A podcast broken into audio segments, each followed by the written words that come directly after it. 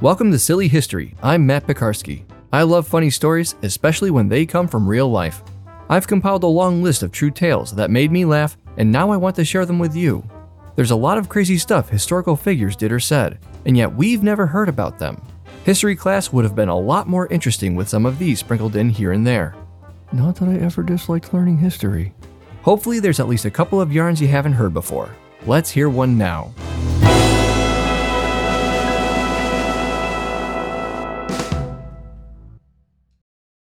Although Spain had remained neutral during the First World War, the results of the war inspired the Spanish nationalists, an amalgam of right leaning political groups, to stage a coup in July of 1936.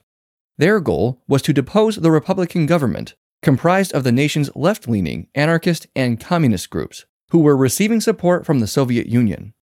The rebels were outnumbered 10 to 1, but by the end of the Spanish Civil War, which emerged from the coup, the ratio dropped to 4 to 1. The Nationalists obtained military support from roughly half of the nation's army, numbering around 66,000 troops, and an additional 33,000 from the Army of Africa, a Spanish garrison stationed in Morocco. Thousands more from other areas of military and police forces joined the rebellion as well.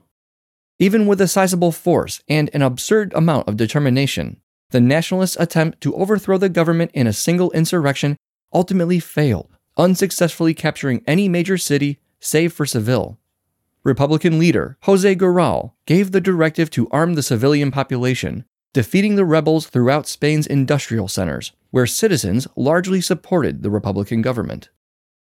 As the nationalist forces broke down, splinter groups ran for the hills, establishing rogue bases in locations that could be easily defended. One group retreated into the mountainous region of the Sierra de Cardena y Montoro, taking shelter in the monastery of Santa Maria de la Cabeza. They took some time to hunker down and get comfortable before declaring war against the government once again.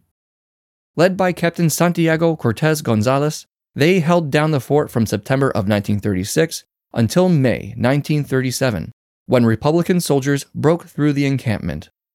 In the beginning stretch of the siege, rebel supplies quickly ran out. Cortez sent a message via pigeon to the nationalist forces in nearby Seville, hoping for a speedy resupply. And being hunkered down in a mountainside surrounded by enemy forces, the only way to effectively deliver provisions were airdrops.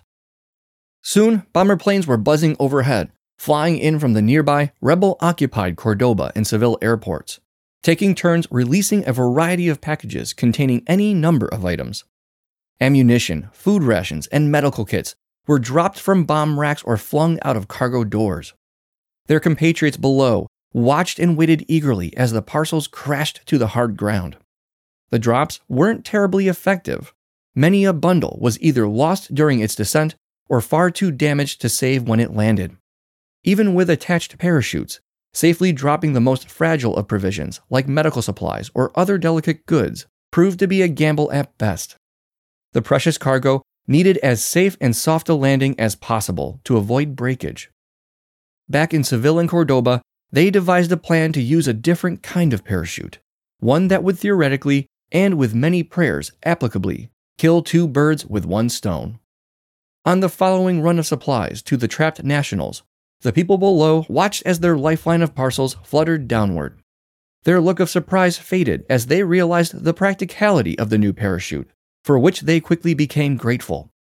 They felt the low rustle of air as the cargo landed in front of them. Apparently, the parachutes didn't want to stay put, bobbing, weaving, and dragging the brittle parcels around with them. People scrambled to contain the evasive objects, which were thankfully less difficult to catch than they anticipated. In an instant, the fortress was filled with the sound of gobbling. When I said the new form of parachute would hopefully kill two birds with one stone, I was being half literal. In an effort to create a softer landing of supplies, the supporting rebels overhead began to utilize turkeys as parachutes, which instinctively flapped their wings to avoid plummeting to the earth. They safely landed themselves and the valuable goods tethered to their legs. Additionally, the turkeys doubled as hearty meals during the remaining months of siege. It still wasn't the most effective strategy, to be sure, but for a moment, Thanksgiving for these people had come early.